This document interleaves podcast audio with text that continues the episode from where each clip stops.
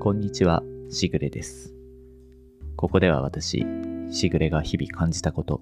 気づいたことを、つれづれに一人語りをする番組です。小雨が上がるまでのわずかな時間、寝る前のひととき、仕事の合間のあなたの耳のお供にしていただければ幸いです。もうここ何回か、ずっとこう3月の忙しい時期を乗り越えてという話をして、そんな話を毎週していると、気づいたらもう4月も半ばになっていました。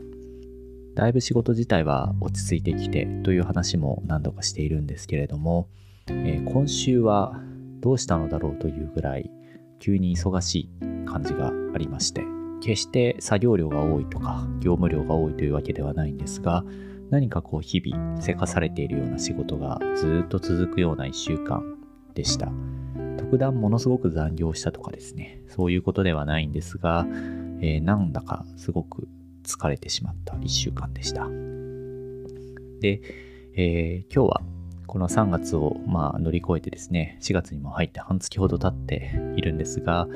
ちょっとした危機感というものを覚えていまして、その話をさせてもらえればなと思います。で、まあ何の危機感なのかというとですね、この4月に入って実際仕事自体は少し落ち着いてきて、えーだいぶ安堵してはいるんですが、この3月すごく忙しかった時期に自分がこれを、えこの3月を乗り切ったら何をしようかと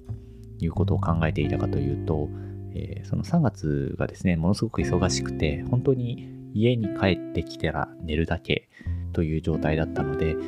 少し時間に余裕ができたらですね、映画を見たり、ちゃんと読みたかった本を読んだりしてですね、え自分の中に、え仕事以外の知識とか、まあ、体験みたいなものを、えちゃんとこう、まあ、取り入れるというとちょっとあれですが、えーそういうものをですね、え読んだりしようというふうに思っていました。そして、え今4月に入って、えちょっと時間の余裕ができたところで、それをじゃあ果たしてやっているのかというと、それが全然できていないということなんですね。えーこれはですね、えっ、と、落ち着いたらまあ本読もうとかですね、落ち着いたら映画をゆっくり見ようとかっていうふうに思っていたんですが、じゃあいざ落ち着いてみると、なんとなくダラダラしてしまうというのがありまして、自分でもびっくりしているんですが、えー思ったほど読みたい本も読めていないし、見たかった映画も見れていない状態なんですね。そして決して、え自分自身がですね、その本を読みたくないからとか、映画を見たくないからとか、ということでは全くなくて、意思自体はすごくあるですけれども、なんとなくダラダラしてしまっているというような感じがあります。そして実際にできていないと。これは何だろうと考えた時にですね、おそらく知らず知らずの間に私自身がすごくインスタントな情報に、えー慣れすぎてしまってるんではないかと思いました。インスタントな情報というと、例えばま SNS であったりとか、YouTube とかもそうなんでしょうね。えー動画とか短いものとかがあったりするので、えーそういうものなのかなとは思うんですけど、とにかくことさらに今この日常生活しているとすごく手軽な情報というのは氾濫していてそれが悪いわけではないのですがあまりにも私自身がそういった情報をまあ読むというかですね、えーと摂取するという言い方の方が正しいんでしょうが、えーこの非常に簡易的なえーすぐにえー手に入るような情報というものを摂取するのに慣れすぎてしまっていて知らず知らずのうちにその活字であったり、え2時間の映画であったりといったものにしっかりとこう取り組むぞという、えーまあ、脳の体力というか知力の体力というべきなのかは分かりませんがそういった体力が明らかに衰えているというふうに感じています。そんなことをぼんやり考えていたんですがちょうど2日ぐらい前ですかね。仕事に行く途中の行きの電車で、えーこれもまた例によってインスタントな情報を摂取すべく、えーニュースサイトを見ていたんですけれども、えニュースサイトでこういう、えーと、記事がありまして、えーと、ちょっと内容をしっかり覚えてなくて恐縮なんですけれども、内容の概要としてはですね、えー、まあ、若い人が、えーと、今こう SNS とか、えー、その YouTube であるとか、えー、10分ぐらいの短い動画であっても今や倍速で見る時代なのだと。そして、えー、まあ、映画やアニメであったりそういったものも、えまあ、当倍では全く見なくて、えとにかくその何というか中身を楽しむということよりも、まあ、友人との会話を合わせるためだけに、え情報を摂取しているのだという、え非常にその情報効率というものに今の若者は追われていているのだと趣旨の記事だったんですね。で、この記事を見た時に私はまあそうなのかという納得感もあったんですけれども一種の違和感もありました。でその違和感とは何かというとそのことは若者だけに当てはまることだろうかというふうに思いました。なんというかその記事全体の主張がですね、まあ今までもずっと脈々と、え、この手の記事は、え、受け継がれてくるというか、まあ、あると思うんですけれども、まあ、若者に対する批判的な意味合いもあったとは思うんですけれども、見方を変えたら、ただの大人、いわゆるその自分たちは大人だと言って対比しているわけですが、その対比している大人が若者たちに対してのラベリングなのではないかというふうに思ったわけですね。私自身もそうですが、今、えー、まあ、電車に乗られている方はわかると思いますが、えー、私自身も周りの人を見渡しても、ほとんどの方は、まあ、スマートフォンを見ているわけです。そして、そのスマホで何を見ているかといえば、まあ、えっ、ー、と、私はまあ、なんというか、ニュースサイトを見たり、Kindle で本を読んだり、そういうことをしているわけですけれども、あとは音楽聴いたりとかですね、そういうことをしたりしてるわけですが、他の人も同じようなことをやってるんではないかと思います。あとはゲームとかですかね、やってると思うんですよね。で、ニュースサイトも見ていると、やっぱりこう、インスタントな情報というのは溢れていて、そういうものを摂取していて、YouTube を見ている人もたくさんいて、という中でですね、大人も大して違わないというか同じことをやっているはずであって若者がという言い方は間違ってるとまでは言わないにしても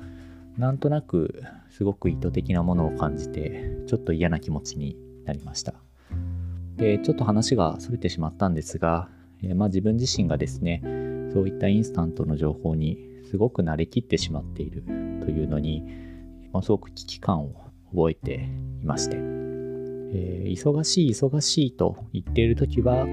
多分言い訳をしていたんだと思うんですね。余裕ができたら本を読もう。余裕ができたら映画を見ようというのと一緒で、えー、そういうことを言うことで忙しいからやっていないということに対して言い訳を作っていたんだろうなと思っています。結局のところ本を読む人は忙しかろうが忙しくなかろうがもちろん読む量というのは変わるにしても本をちゃんと読むでしょうし、映画を見る人は見るでしょうし、世の中の言説として、好きなことなら続けられるというような、まあ、言説があると思うんですね。えっと、私自身は、まあ、確かにそうだろうとも思いつつ、えー、好きじゃなければじゃあ続けられないのかというとそうでもないと思っていて、えー、まさしくまあそれが習慣ということなんだろうなと思うんですけれども、ある程度意思を持って習慣にしていこうと思って行動していけばですね、まあ、本を読むことも当然できますし、映画を見ることもできると思っています。で私自身はあまりこの映画を日常的に見るというのがあんまり習慣化できていないのですがやっぱりそれでもたまに見るとですねあの何というか感情が揺さぶられることもありますしなんというかいろいろ自分の頭をがぐちゃぐちゃになる感じがあって、それが良かったりっていう感覚はやっぱりあるので、もう少しそういうことを習慣にしていってもいいかなと、個人的には思っています。で、本については、私も決してその本を読むこと自体は好きなわけではないんですけれども、個人的にはそれなりに読んでいる方だとは思ってはいますが、えっと、趣味が読書だという自覚は全くなくてですね、あまりそういう言い方もしたくないというのが正直なところです。あのものすごく好きで読んでるっていう感じではないので、ただ、やっぱり読んでると自分の頭が刺激される感じもあって、その読んでいてちょっと疲れたりとかですね、本を読んだ後に散歩をしているとですね、えーとまあ、その直前で読んだ本の内容とかを思い返したりとかして結構黙々と自分一人で考えたりすることが多くてでそれはすごく脳も疲れるんですけどなんとなく心地よい疲労というかですね、まあ、そういうのが好きでずっと本を読んでいたりしています。え最近はそれが、えー、全くと言ってほどできていないというところがあるので、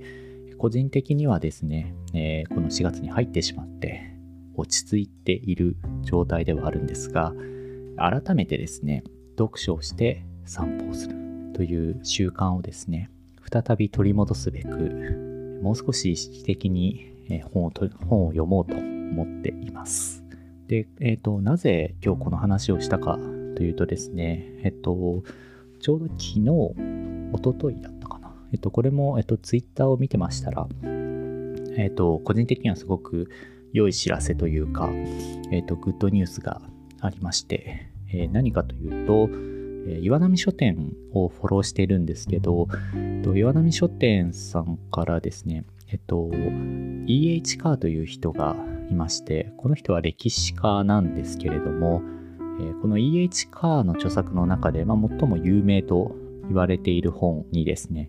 歴史とは何かという本があって、これはあの和訳されたものが、えー、と今、岩波新書に収められていてですね、私も学生の時にこれを買って読んだことがあって、